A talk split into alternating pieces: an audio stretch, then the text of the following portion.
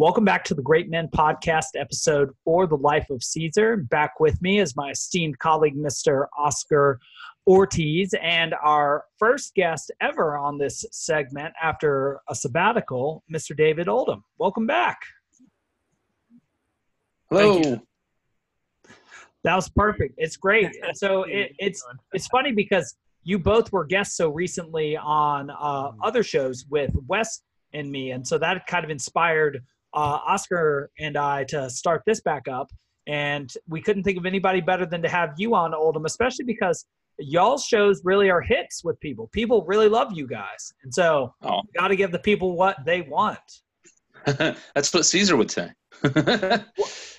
Exactly. And you know, I think that is a big part of this and that's something I wanted to touch on. So those are the listeners who are watching YouTube, they'll they can see that I have a little outline up here. It's not much, but um those not on YouTube, I just have it here the life of Julius Caesar, Caesar as a boy, Caesar as a student, Caesar crying at the achievements of Alexander, which Oscar brought up last time I spoke to him. Caesar as public man and giver of gifts to the public, Caesar as conqueror of Gaul with uh, Vercingetorix, there's your word for the day, prated about. Uh, Caesar is emperor, his death, revenge of Caesar, and his remaining works in divination. We might talk about some of this, we might not, but I guess my first question is Oscar, Oscar, Oscar.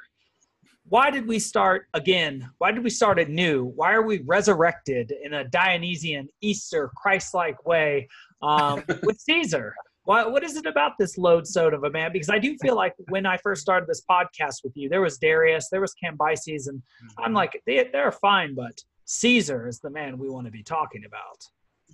Uh, yes, actually, uh, it, it is a question of mine, Alex, because uh, I've often wondered what it is about Caesar that um, makes him so popular among historians, uh, readers of history. Uh, I, I am not yet convinced myself. Perhaps you can convince me um, of what exactly it is in his character that makes him so great. He's he's kind of a kind of a strange cipher to me. Uh, sometimes he's admirable, and other times I'm just not sure if he's just a, um, you know, your normal thug who has a, a- gang of people who, who terrorize others into uh, submission. So I'm actually eager to address those questions and, and get your thoughts and David's thoughts about it um, in regards to Caesar himself. Well, Oldham, Mr. Oldham, and Yeah. welcome back, Mr. Oldham, Esquire. Thank you. I wonder, you are our resident Latinist, and the most famous quotes, of course, of Caesar, et separati brute, caesu uh, techne, technon, are, you know, veni vidi vici or winnie witty wiki, as Mm. classicists would Mhm. with us. And there's something about that imperfect, or could you, you know, define that for us? And because there's something in those words that I think expresses the magnanimity of Caesar as a force of nature, which is the beginning of my response and a question to you, to Oscar. Hmm. So uh, the quote itself, the Winnie Witty Wiki. Yes. Hmm. Yeah, I think that's. I mean, it's it's obviously like a very, a very sticking quote. Like everybody, everybody's come across it, seen it before, either in Latin or in the English. Um, And, and can you define it for us? Can you translate it for us? yeah, literally, uh, just I came, I saw, I conquered. Right, Winnie Witty Wiki. Yeah, it's it's so simple, and it's got three parts, which is always a a great like way to hit a quote home when it's got those three parts. But yeah, it's it's I think that's why it's so sticking is that it is so simple. Like he summarized everything that he did directly Mhm. with those three words. Well, which which makes me wonder how much how much of Caesar's fame, um, Oldham, is due to the fact that he's so quotable, or is he quotable Mm. he's so famous? Uh, I, again, I'm not Yeah. denying that Caesar is a great human. There are uh, qualities and and just uh, characteristics of the man that are stunning for his own time. Um, but I, I'm still, um, I guess, I'm still wondering what part of his humanity is it that has made him so famous, or, or does it change with every culture?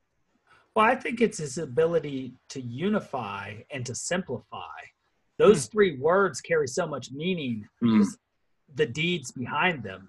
And uh, Mhm. something that Plutarch goes to, you know, goes out of his way to tell us is that Caesar was a fine student and could have been a great rhetorician and a great speaker like Cicero, Mhm. but that he made the decision to be a man of action, a man of the spirit of Mercury, Dante would say.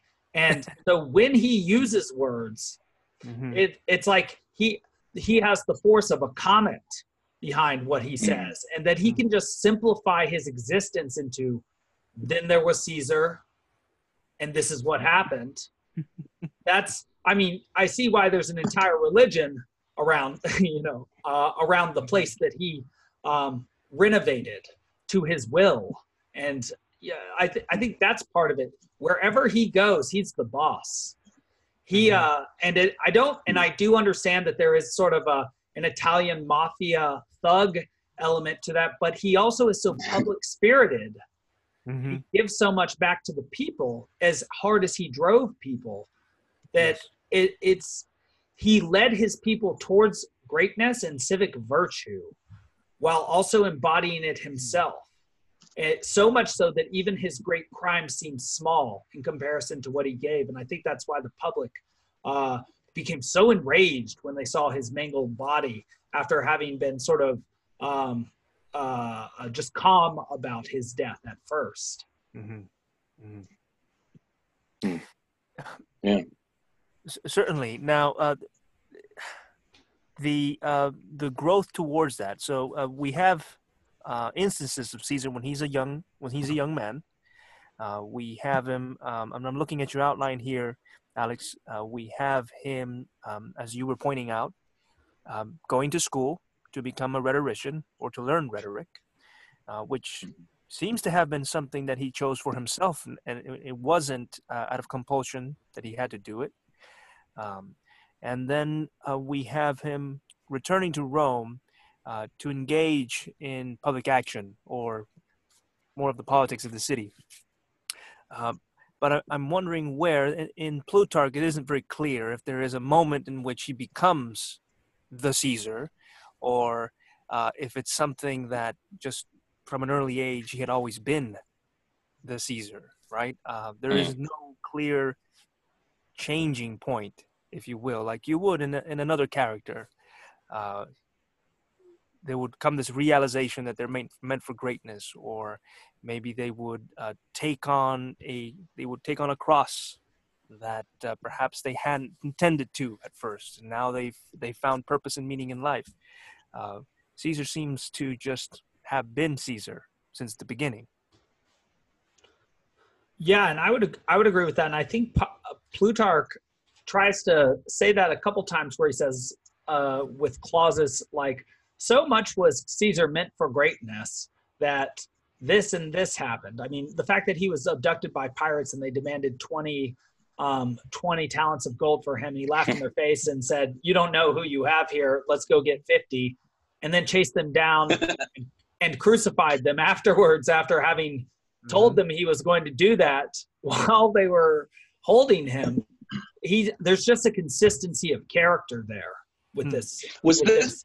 Yeah.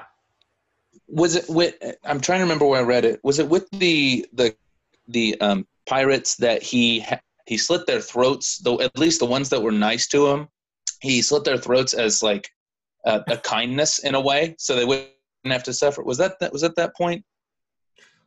Uh, that'd be a fine thing to know. Um, Well, that's- yeah that's it's i just found that point interesting as well because i don't know if that goes i think it goes i mean it says something about his character but in an interesting way too um, that he would do that you know? Right, right, and no, I mean, I'm just I'm thinking about those Romans and Caesar now. But something I'm interested in asking you two in comparison to Caesar is that you two, and uh, this is something that Wes and I really talk, uh, focused on when I was talking to you guys last time. You've focused on civic virtue from an intellectual domain, working in education. And so, I guess two questions. To what extent do you define yourselves as men of the intellect or as men of action? Are you practical men or are you intellectual men? Uh, and to what extent do you see what you do as the same as what Caesar does? Um, because he's also very civically minded, very publicly minded, Mhm. but in, I would say, a seemingly different way. Mhm. Mhm. Uh, Oldham, would, would you like would you like to go first? I understand that you're practicing law now. Is that correct? it is. I mean, I'm doing my best. I'm uh, doing a couple things on the side outside of teaching, working part time for a lady who does criminal defense and uh, family law. Um, but yeah, that's it's it's uh, it's exciting. It's um, it's definitely a big part of exactly the question that Alex you were just asking. Um, I'm I'm trying to to do that. I'm trying to be both. I, I, I really think that you know to to be one of at least you know not that any of us are going to be uh, you know as noteworthy as uh, Caesar or Cicero. Um, I I definitely think that to come close that you have to be both intellectual and practical. You have to tie both into each other, um, and that's what I'm trying to do with my certain career uh, choices now. I actually last week just turned in my formal letter of resignation that I'm teaching out the year, but oh um, wow, wow, yeah, it was kind of intense. um, I, I was actually at an event this weekend, and one of the other principals, I didn't send it to him, but he stopped me and he said, "Oldham, I wanted to say I, I liked your uh, I liked your letter. I agreed with it." And you know, I talked about like the importance of not just separating yourself from the world, but tying yourself to it, and you know, also the other issue of like teacher pay not being as high as it should uh, versus the standard of living in Nashville. You know, the, absolutely. But yeah, um, yeah, it's it's definitely like an attempt to tie in both uh, a way to live, you know, in my city, but also, you know, using both the intellect and the active part to um, pursue an, an, attempt at change um, where it to be. Yes, um, that that's interesting, uh, Oldham. It, it, looks of at least from my reading of Plutarch's uh, Life of Caesar, it looks like Caesar himself didn't think that uh, one could pursue the, the, full extent of the intellectual life if one mm. wanted to live a life of action. So it seems like Caesar yeah. chose to be second best in the life of the intellect, which isn't a bad place to be. I mean, he's second best yeah. Uh, in relation to uh, to the first, which you know it's Cato or Cicero. These these were great men as well. Uh, primarily got Cicero. Cicero back, and he got Cicero back just fine. And uh, yeah, I mean, and, and, Cicero, you know, would eventually, uh, just so the listeners know, Cicero eh, there is eventually um, has his, I believe, head and hands um, mm-hmm. um, nailed to the rostrum from which he gave his speeches to the Roman people, the yeah. rostrum being the prow of a ship from a defeated mm-hmm. people in battle. So really quite the savage image. And yes. so Cicero paid paid quite dearly for his uh, for his rhetoric. Cato also, of course, a suicide, though embodiment of civic virtue mm-hmm. by the account of Dante. So these Romans often had great lives and also, you know, rather rather brutal ends rather brutal yeah. ends. But I want to know about your answer to this question too, Oscar. Uh, mm-hmm. What do you mm-hmm. think of wedding the practical and the intellectual life, and for and do you think that you and potentially Oldham, Oldham, you can speak to this too, are sacrificing the purely intellectual life in order to embody a thought in reality or to bring some mm-hmm. about mm-hmm. to manifest something like virtue in the world um, and yeah yes, I, I think my uh, immediate answer would have to be yes. I currently am having to mm-hmm. sacrifice the purely intellectual life um, in order to be able to run a school, for example. And um, it's it's a heavy duty job where you're um, constantly being uh, pulled in, in many different directions, um, not only as to the operations of the school, um, the hiring of new staff, the uh, keeping teachers accountable, coaching teachers, uh, discipline with students, meeting with parents, um, making apologies. Uh, it, you know, there's just so many things that happen in the steering of a ship of a school that there's very little time at the end of the day to be able to pursue an, the intellectual life uh, in the way that a hermit would or in the way that a researcher at a an Ivy League school would, right? so I, I have to make the extra effort to wake an hour or two earlier than everybody else, or stay up later than everybody else to read a book.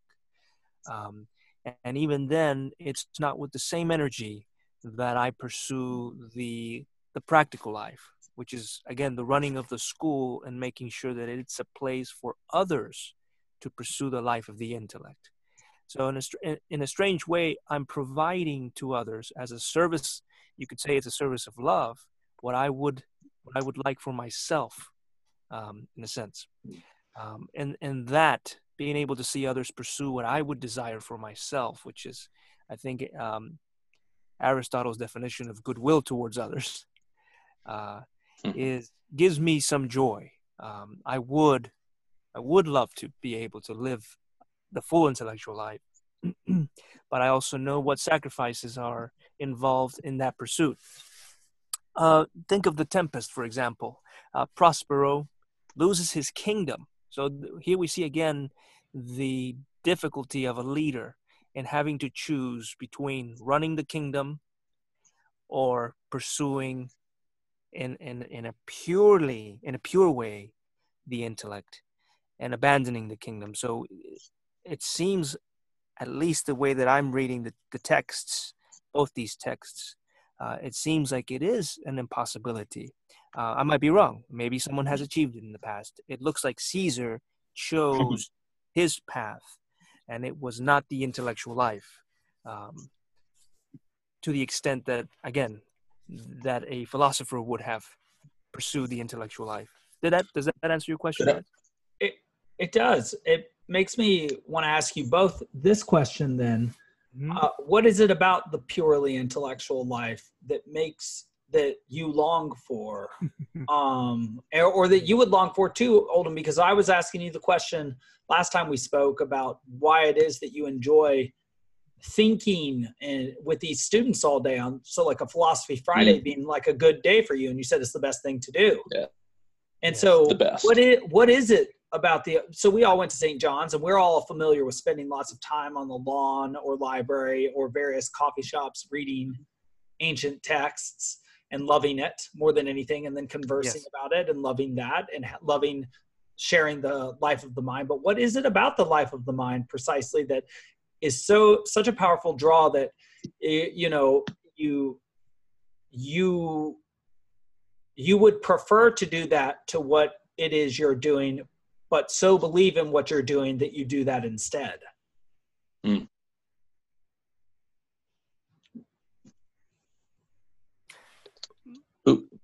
Go, Who's go which, which, which one of us? go for it, Oldham.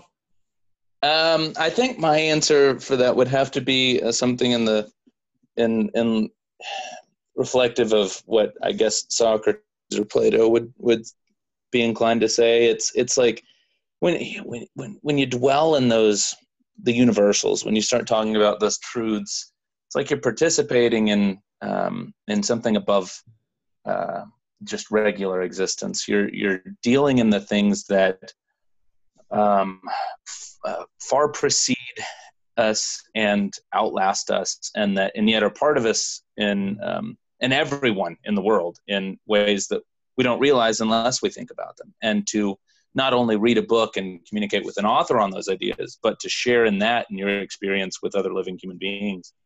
It's it's I mean you're dwelling in the world of the divine when you do that and how can that not be the greatest thing mm-hmm. I, I, think of a good image uh, to express this feeling um, or this ethereal uh, experience mm-hmm. uh, is the image of baptism uh, there's this hmm. beautiful mm-hmm. folk song that um, I was just sharing with my my new family, my my new community here of of parents at the school that I'm working at, and it's a song that we sing with my children, and it's uh, it's called Down to the River to Pray. So it's a it's a mm. an Appalachian classic, and it's it's just it's a return every time you return to what Oldham is describing as the universals. It's a return to that fountain, to that fount of life, right? It's it's a it's a return to your being baptized once again. Um, to me, it's a return to the first time I encountered the universals if you will, which is when I was a child and uh, I had picked up a book of uh, medieval uh, art. And I had seen for the very first time in Honduras when I was right? Um, had never been exposed to these ideas. Um, I saw pictures of knights and dragons, and I saw pictures of brave heroes. And as a young as a young boy with a with the heart of a boy, I felt ennobled.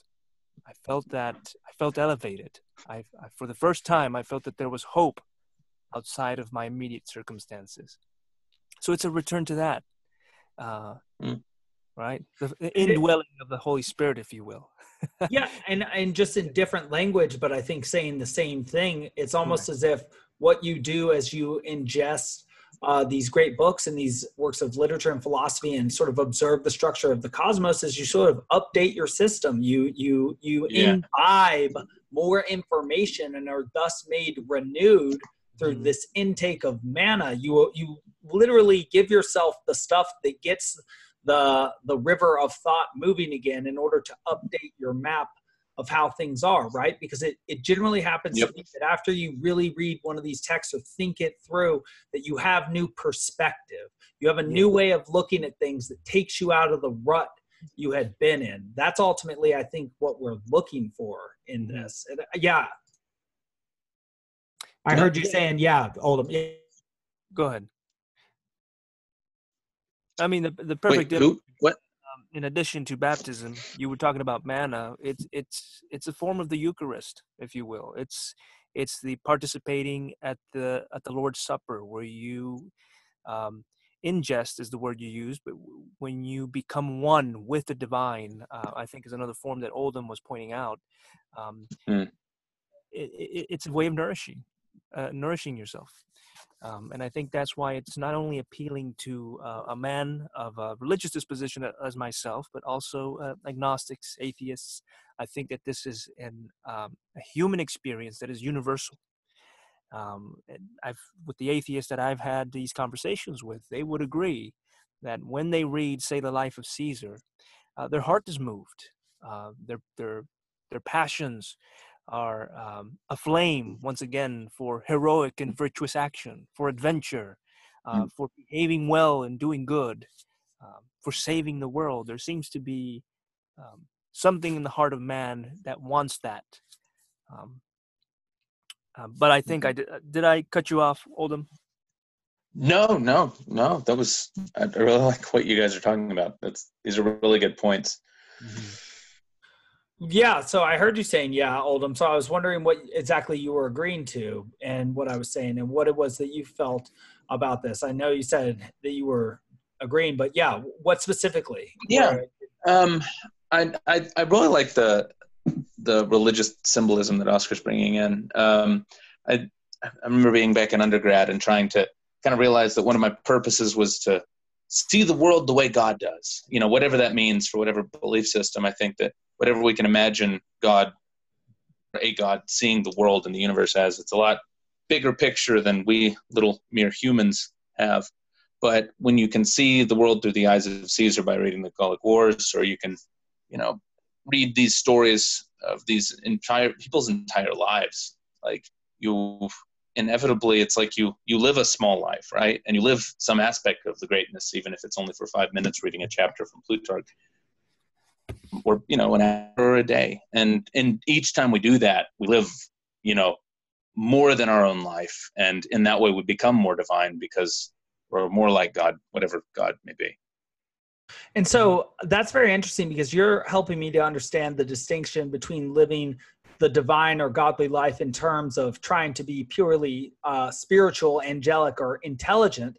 But you're also showing me the sort of Christian message which is to bring that which is divine or that which is purely intellectual down into the body in a way that mm-hmm. has to be embodied mm-hmm. in a way that will eventually die and so mm-hmm. you're trying you're mm-hmm. you two are starting to show me not only through your actions but your words and your choice of words mm-hmm. that it seems like why you even though both of you are highly intellectual you you aren't sitting in libraries all day either of you um, and i think you'd both very much love that if you were, especially if you had a couple good friends around you all the time to do it. And we have done that before, and that is a good time.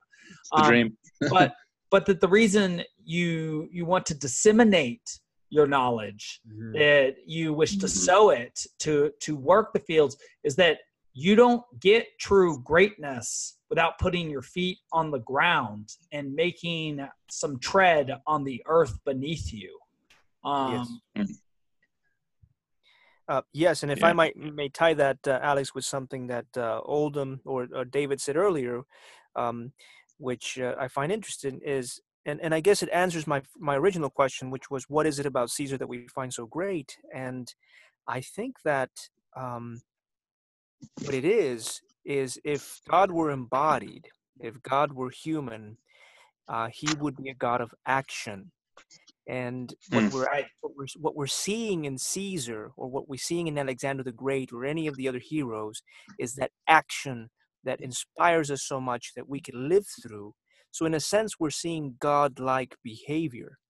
Um, and that's mm. what's so drawing to the heart. So, it, not only are we nourishing our intellect, say by studying Euclid or by uh, studying Aristotle and the great philosophers, or Isaac Newton or uh, Albert Einstein, but we're also uh, nourishing our heart and our characters when we can see in the flesh what godlike behavior looks like and um, that's a little hard to separate from human error and flaws. So, uh, and mm. we all admit that Caesar wasn't perfect, but there are those flashes where Caesar is just beyond human. He transcends his own body, um, it, so to speak, by using his body, strangely enough, right, uh, in his actions. And and I think that um, I really like that David pointed that out, which is I read, for example, the life of Caesar because I can live vicariously through him and become like gods uh, in learning by learning uh, through imitating. And that's I really like that, and that kind of leads me to I was asking Oscar the same sort of question. I think that you were at the beginning of whether or not Caesar is, you know, a you know a great. I mean, he's definitely a great man, but you know, is he good? Will we quantify or qualify him as good great or just powerful great but w- there are so many examples of him doing things that are i think good great like beneficial um, like the instance we all read the same text um, the the one where the part where he goes to stay with a couple other people in the the there a storm hits and they have to stay in a poor man's one hut you know it was got room in it and um, he said uh, he said something like that um, honors have to be given to the strongest, but necessities go to the weakest. And it, there was one amongst them who was like sick or not doing well, and they said, "You stay inside. We'll sleep out on the porch," basically. And I thought that was really, really indicative of his character. Like when nobody else was around, um, that's the sort of thing that he did. And that's you know giving honors to the strongest, but necessities to the weakest. I think is some, a good method to live by as well. Mm-hmm. I agree, and I see I see also in him, uh, like you're saying, Oscar, the sort of the purely divine nature as well as the human nature, like mm-hmm. the, the Theotokos images with half half of Jesus's face sort of looking human and evil, and half looking sort of pure. But like he is so often manifesting the spirit of his times, and like a God, moving and changing the world around him, while at mm-hmm. the same time also, of course, uh, having the flaws of man and being himself arrogant and Tower of Babel like at times, mm. um, and and you know taking too much, sort of in, embracing hubris, but embracing hubris in the same way that a giant like a god does. Um, and so, so just uh, I just I don't think that his humanity is a mark against him because, like you said, it is like he is a full embodiment of a God rather than simply the highest faculty of a God, as Aristotle or Aquinas would say, the intellect. That he embodies the will, the most, eh, which is what Dante says is the most divine element of man. That the intellect, though highest, like the highest angel of God, like Lucifer, is the highest faculty of man and most divine in that respect but it, that it was produced for willpower to exist so that man could be free like God. That's Dante's mm-hmm. claim. And what this mm-hmm. man illustrates, I think, is maximal freedom and action in the world. He does what he wants. And I think, like you say, Oldham, it often serves the good as well as yeah. the great, the human, you know, civic good, as well as sort of like the profoundly divine and powerful. Mm.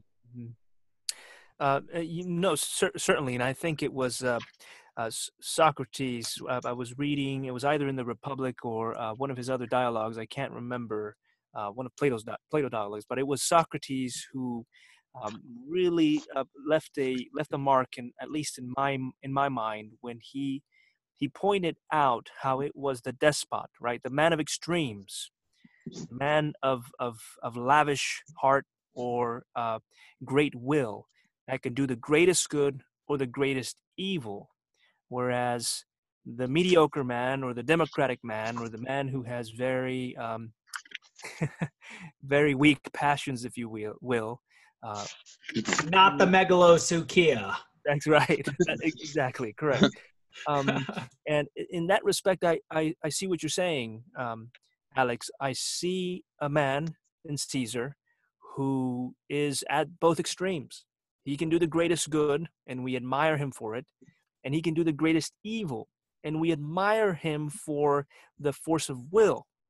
Um, we we are a judgmental, and I don't think this is any different from other generations. We look on the past and we judge it, and we hmm. judge it according to our own mores. And and I think that we can look back and say, well, Caesar uh, did use this maximum extent of his will, that which is which is admirable in itself, uh, to do some atrocious things that uh, we don't wish for our sons to imitate. Mm. Is that correct? Well, to whatever extent we think what he did was atrocious. right.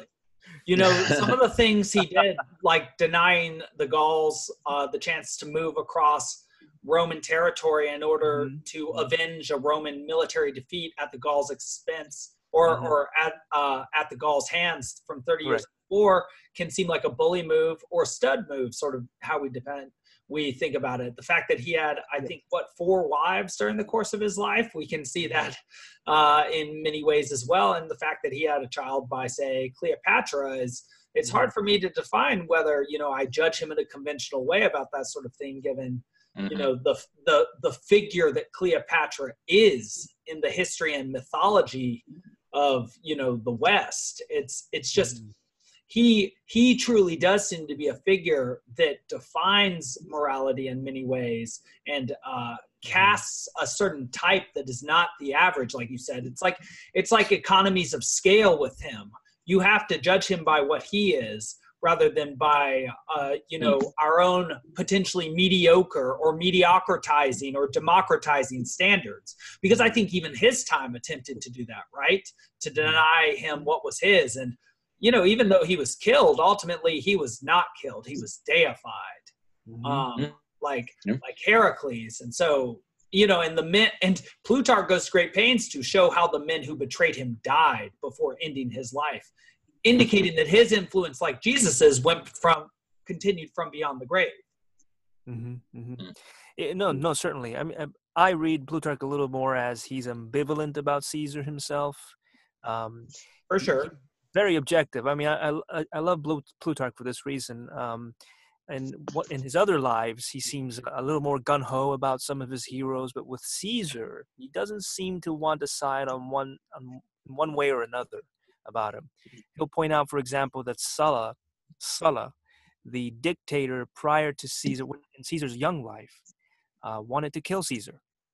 And um, a lot of Caesar's friends and a lot of Sulla's friends, who were all connected, uh, stopped him from doing that and said, "Don't kill Caesar. He's just an 18-year-old. Why would you? Mm-hmm. Um, why would you waste your energies on a young man?" And Sulla's words were, "In him I see many Mariuses," and it depends on the yes. translation you're reading, right?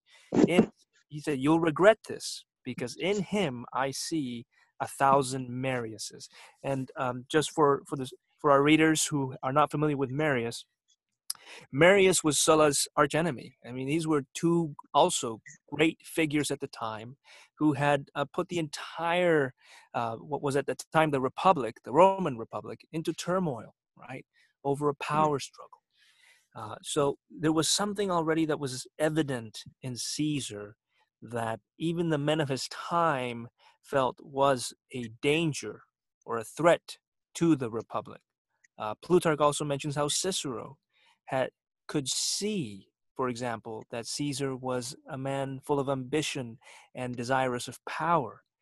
Uh, but then how how Caesar in in a, in a boyish way, which is very interesting, how Caesar is described. Uh, he has this boyish boyish quality of uh, parting his hair and playing with his hair. Sometimes it just win, wins people over apparently, uh, which is just awkward. It's just odd to think about. Um, it, again, he is already from such a young age um, regarded as a, a protege, right? He's he's brilliant, he's lovable, hmm. he wins people over. Uh, he he sets apparently he sets uh, the standard for fashion just as much as for behavior at the time. He's a party animal in his young hmm. age. Um, uh, he sleeps around with a lot of uh, uh, politicians' wives, um, and and then there's this really there's this soft side about him, where he's merciful, which is very unique for men of his time. He's hmm. kind. He shows humanity. He knows how to lead his men by actually getting his hands dirty and getting down with them and working with them in the trenches. Uh, he he's not afraid of showing that he can work as equals with his own soldiers. I, I, David's example is a good one. He'll give the place of comfort to one of his six six soldiers as opposed to uh, taking it for himself. He sleeps outside of the shed under the rain with his own men. I mean, this this is remarkable for a leader of his own time. It, it, it's unheard of. I don't I don't know of any other leader that that does this uh, in the way that Caesar does. All right. So then I have a big question for both of you again, starting with Oldham. Mm-hmm. Um, to what extent, A, do you agree that to become a great man or a great person, one needs a great deed or a great opponent or a great problem to solve? Hmm. And that for Caesar, to some extent, that great problem was Pompeius Magnus, Pompey mm. the Great, and that he defeated him. And that supposedly he wept at the news of yeah. Pompey's death and said something to the effect that, you know, the the man who was spoken of was much greater than the man speaking to him who reported that or something along that lines or those mm-hmm. lines and so if we take that seriously and i take seriously your two uh, aspiring towards civic virtue and greatness what is your great problem that you are sort of devoting yourself to oldham that you have been sort of uh, focusing in on what it if if you are Caesar, who is your Pompey, and how mm. how how do you mobilize against it? That's a that's a huge question. um, yeah, I mean, I, I think insofar as we're human beings active in the world, if you're going to pursue anything but uh, complacency, you you have to act. Like that's that's the only way to truly, you know, you could great all day long, but unless you act on it or you show it, you, there's no way of embodying it, no way of bringing it out into the world. And I think that yeah, Pompey was definitely that for Caesar. Um, I mean, if it hadn't been for Pompey, you know, it wouldn't have had to have marched on Rome. And if if we've not um, if Pompey had not been, you know, assassinated, we wouldn't see that having the opportunity to see that part of Caesar that, like you said, like he wept, you know, and then he went on to have the assassins killed, if I remember correctly. Um, mm-hmm. yeah, it's it's it's very intense, especially because there's that relationship with them. Like there's human aspect, you know. He had his his daughter uh, Mary Pompey, and and so there's that. It's like a brotherly relationship there, even though they were like the epitome of enemies at the end. Um, and so I think that's how we have to approach our understanding of any um, thing that we attempt to tackle. That it's the the greater obstacles are going to be the ones that are the most dear to us. And I, I think I'm still very much trying to find that. I know that it's somewhere in the law, um, and I might not. You know, maybe I'll find it in my first year. Maybe I'll find it, you know, in a decade or two. But um, I, I suppose I'm, I'm looking for it, um, and it's for a, great part of my life, it's been education. You know, it's been attempting to open these children's mind up to the idea of what philosophy is, open their hearts up to the possibility of wisdom, just to show them that hey, you know, it doesn't matter what your background is. Like this is a possibility, and it's in a way your duty as a human being with a prefrontal cortex. But um,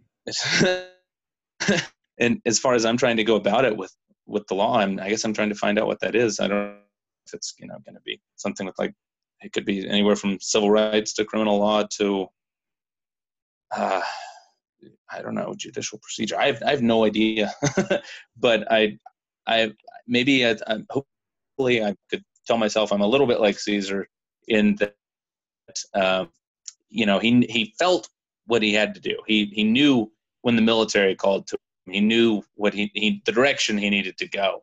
I just hope that I can be um, as mm-hmm. uh, um, strong in the face of adversity as as he was in his many situations, mm-hmm. and hopefully come out close to as you know victorious with whatever whatever little um, problems I face and obstacles I.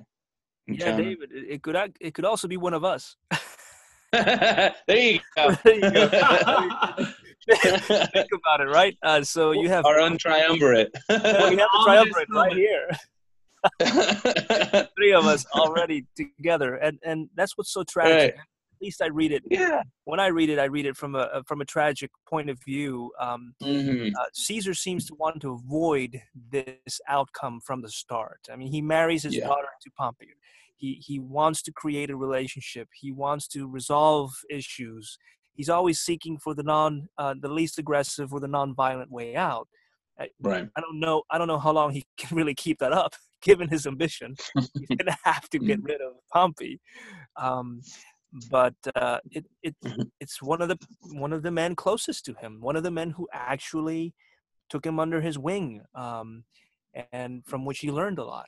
So it's um, mm. it's really tragic to see that when Caesar comes of age and realizes that he's met the only other match, who is someone he's grown to love Hmm. someone who is the uh, father of his grandchild, right? So this is a, an important point. Um, hmm. who, who, eventually dies, so the child doesn't live long enough uh, for there to actually for that unity to actually stick. Um, but there is, I mean, and it's it's just it's just amazing to me. It's dumbfounding. Here we have Caesar having to make a choice, and he'll make the choice that will make him in the end the one guy on top of all the others. Mm-hmm. Um, mm-hmm. So um, to me, the Rubicon is nothing compared to actually having to fight Pompey. It seems to be the seems to be the sacred Rubicon that he has to cross when he has to uh, dispose of his own friend. Um, and, the, and and just a very Sith Lord Star Wars like aspect. It, just remind me that it happens to be somebody deeply close to him who is his younger, mm-hmm. that ends up taking him out. Uh, mm-hmm. You know, of course, Brutus and Cassius himself not being um, so far from his heart, from what I recall. Though, though it is said in both the Shakespeare version of Caesar as well as Plutarch that he is he is known to have made some comment, perhaps apocryphal, about uh, not caring for the uh, the ambitious-looking, pale and skinny men.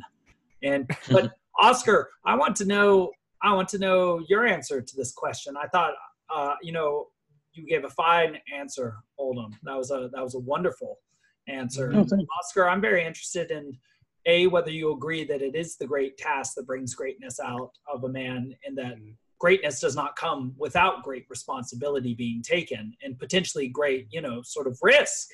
But also, what what is it that you're are you staking your claim on something, and what is it, if so? Mm-hmm. Uh, I, I, take the point of view of uh, Herodotus in, in this uh, in this respect, which is naturally. naturally, well, let me explain that. Uh, which is uh, call no man happy until he's dead, and uh, I think it mm. very much applies mm. to the concept of greatness. Call no man great until he has finished his life in greatness um, and has not died an ignoble death. So uh, I think that Caesar um, su- dies a successful uh, death, if you will, mm-hmm. uh, for the reason that uh, not only did he had, it wasn't one great obstacle that he had to fight, but it was many small ones that we know him by. And it's the reason mm. why we have his a biography of his since he was young, where we can see his character again, I think the key here is character. Uh, we see greatness in his character when he decides to leave Rome because his life is in danger, or when he enrolls in the school of Apollonius to learn rhetoric, or when he's taken uh, kidnapped by the pirates and his his um, behavior or response to that, and uh, so on and so forth until the end of his life.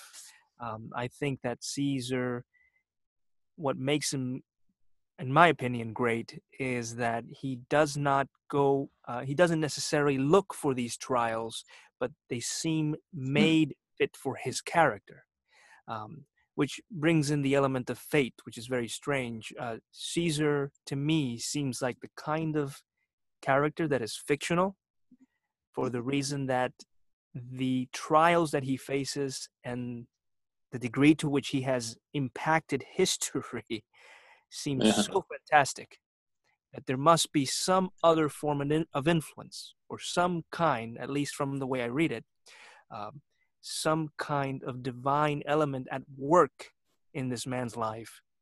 Because uh, it's just the, the, the, pieces of the puzzle fit so perfectly with each other, even and in the way that events occur in his life.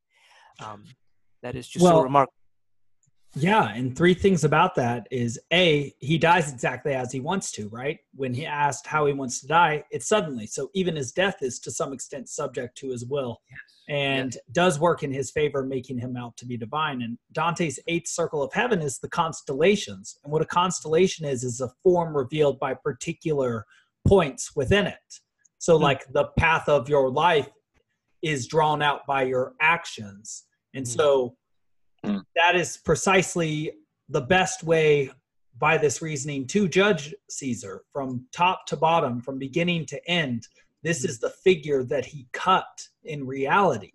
Yes. And that what is better than to have been born in greatness and also been bathed in it during his life, due, you know, to the perfection of his excellent qualities mm-hmm. and his uh, his public spiritedness.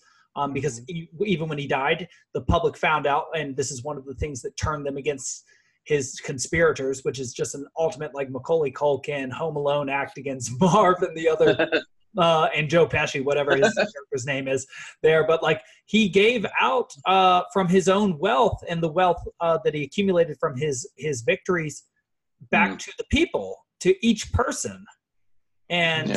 um, it i do not know a better or ba- a better way to judge him based on uh, mm-hmm. the the herodotus definition of of life you know call no man happy until he's dead and your ref on it call no man great until he's dead it's like mm-hmm. at what moment was he not great mm-hmm. and um, yeah. Uh, the reason i'm i harp on that um, i guess Herodotean principle so much, especially with my students, is um, I've noticed there's a tendency in young people today to be on the constant lookout for that great moment, and they overlook the immediate yes. moment. And yes. um, there, there is an example. We we read this with our students also at school, which is the Great Gatsby. I think he's an inverted form of Caesar. Um, where mm. we have a very similar upbringing as Caesar's. It's not a it's not a very noble. He has a noble name to him, but uh, he he's not rich by any means. Family has somewhat of a bad reputation. Um, but the the main character of the Great Gatsby is always looking at. He has a sense of greatness of himself, but is always looking at that moment in the future, and then dies, mm. and, or you could say dies an ignoble death. There's no um, no lasting patrimony, no lasting legacy, if you will. Uh, whereas Caesar, every single moment is a moment that's worth capturing. We want to hmm. remember mm. every every one of his words. We we want to emulate every one of his actions because even in the smallest things, this man is so admirable. Um, I mean, even Jesus spoke his name and you, it, you know that's in the red letter versions give unto caesar and uh, you know that's that's quite the distinction but one thing about him you were saying it's opposite how jay gatsby grew up poor because of because in the pirate story i seem to recall that julius caesar is exorbitantly wealthy Um, um, though he does come to be far more than he is born as, which is pretty incredible given how much he was born as. Mhm. Um, Yeah, because he lost his inheritance, right? For, uh, the, a lot of it, right? Didn't he? When he was marked Well, I, I, under Sulla. yeah, I, I could um, I could be wrong about this, but I, uh, from what I recall, not from Plutarch's life, but uh, Caesar's family had some financial difficulties. At the oh, really? very Okay. very young boy. So he grew up in the part of the city that was known more, uh, what we would um, what we would consider today kind of the red zone, where you have brothels. So he grew up around brothels and uh, uh, around the wrong the wrong people. Um, but that Mm. kind of from a young age made him very personable because he could relate to all types of people from a young age. He wasn't afraid to mingle with the the lowly and then to he knew how to behave with the rich right and and the nobles uh, because of he because of his name his name had a, a noble um, Mm. he had a noble patrimony um, Mm. behind him so uh, yeah his connections i think i'm, I'm not quite sure what the, how the economy worked back then but his Y'all are helping me. Y'all are helping me. I just have the Plutarch, and so I have much to learn about Caesar. And I know there are Oh, volumes. same here. Same here. but, but what you make me think, and this was the third point that I failed to make earlier, was about Caesar's connection to Alexander and how you say something about him is that he is so much more fictional seeming than a fictional character, and that he's such a giant amongst men. And that's a claim made about Alexander that had Agamemnon and Achilles of the Iliad been fused together, they would have been unbelievable, and yet that's what Alexander was. And Yes. so I suggest, I, I suppose, what I'm getting at is, shall should we read the life of Alexander, the one paralleled to Caesar, for next time, and uh, see what parallels we can make between you two and and uh, him, and uh, you know, I don't. You know, just because this has been very nice and very good, and you know, if we're going to see yin, we should see yang, and we should always do Mm. finish what we start, uh, given how civic we want to be. And Mhm. I don't know, I think it would be good fun. And I don't think I've ever read the whole thing, or it's been many years since I've read the life of Alexander, and he is my namesake, so you know, game on. absolutely Yeah. i'm up for it Yeah. So, and there's there's another point there. I I don't know where it's. uh, This is just a story I remember hearing, but the the one where Alex he uh, Alexander's like looking up at the stars or something, and he says, "All those worlds out there, and I've not even conquered one," and he like comes to tears because I don't know where that's written, but I find that an interesting parallel to the one of Caesar looking at Alexander. He's like, "Oh, look what he did by the time he was my age." And it's just nobody's ever happy who are great. Well, you know, and I think just, you know, he is also one of those quotable figures like his approach to the Gordian, knot according to some some Mm. sources, or that he just walked up to it and cut it in half. And that is the practical approach. You know, who, care, who cares how you do it cerebrally if you can do it? And, Mm. you know, if you can walk the walk, talking the talk is a far cry from necessary. It's secondary. Um, Yes. And e- even though that happens to be what our walk is, we, you're we- as teachers with our feet on the ground, we walk and talk at the same time. We're very um, peripatetic in that respect, Aristotelian. All right, guys. Well, um, what should we, uh, Oscar? What should we end on? Do we have a closing thought? Do we want to leave the listeners with a question? Do we want to um, uh, tell them tell them anything, or do we want to wish Oldham goodbye? Oldham, it's been great having you. I hope that you. I can appreciate. Yeah. Well, there is uh, one little um, detail that Plutarch kind of glosses over really quickly, but I thought was very interesting, and I think might be a good thing to, to end on. And and uh, your thoughts would uh, great to hear on this. But there is that moment in Caesar's life that I think uh, really characterizes the entirety of his life, and it is a moment that we all share as humans and it's a moment when we need to make a decision. Many of us will choose the safe route. Many of us will choose to be conservative, whereas Caesar was willing to take risks. And uh, it's the it's the part when Caesar returns from fighting the Gauls, and he's waiting outside of the city. And the Senate and the people of the city have decided to throw a triumph for him. Now, a triumph, if I understand that correctly, is very rare. It's an honor that is given to very few people over the course of centuries in the history of Rome. So, this is one of the greatest honors anyone can get in their lifetime. And Caesar has to choose whether he's going to accept that honor or, or he's going to run for the consulship. And he has a dilemma here because, according to the laws of Rome, if you go into the city before you're granted the honor, then you lose it. But if Caesar doesn't mm-hmm. go into the city before the vote is cast, he won't be made a consul. So he needs to choose then and there what he's going to go for. And he chooses to not take the triumph mm-hmm. and win the consulship by winning the votes of the people. That is a remarkable risk. That is, to me, it shows that Caesar is looking for something greater than just a triumph, which is, we remember people by triumphs. Triumphs are huge things. Um, but that, that to me shows that Caesar was willing to risk everything. He, he was a gambler when it came to his own life. Um, and that is always, uh, to me at least, is a it's a clarion call to the kind of life I would love to live, um, but might not have the guts that Caesar did. well, that's precisely it about Caesar, right? That he's the man that turned down the triumph. And that's the difference between him and Jay Gatsby. Jay Gatsby tries to conquer the past, which is impossible, which is like mm-hmm. trying to revive the dead, whereas Caesar wants to conquer the present and the future. And that's certainly what he's done. Yes. Like we still speak of Roman Catholics. Uh, mm-hmm. and again, you know, Caesar's name is, you know, to this day a German word for king, Kaiser. Um, yes. And uh, see, yeah. So. Yes, I, I think, think, with that moment, is eternity as opposed to just, you know, that temporal glory. He chooses eternity, which is uh, for a temporal man himself but, a great degree of insight and or foresight.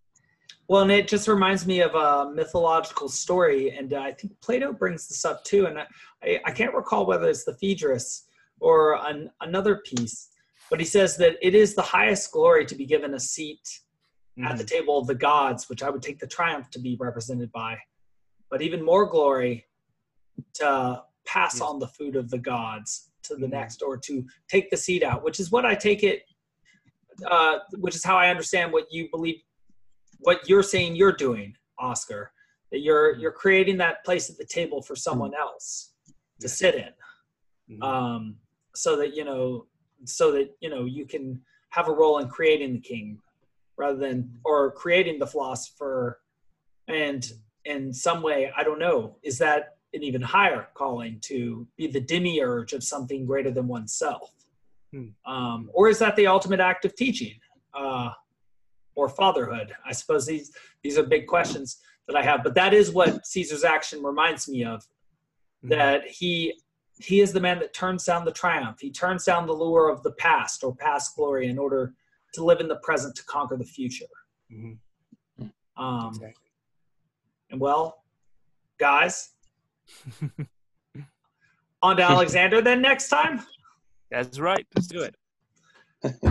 All right, we got to hit that. We got to hit that quintus, that five. So this has been the Great Men Podcast four, and well, good night, gentlemen. Thank you so much, Alex. Hey, David, it was so good talking. Uh, have a good evening. Yeah, it's good to hear from you after a number of years. Good to talk to you guys. Look forward to the next one. Looking forward to the next one. Won't be a number of years, that's for sure. All right. See you guys. Have a good evening, guys.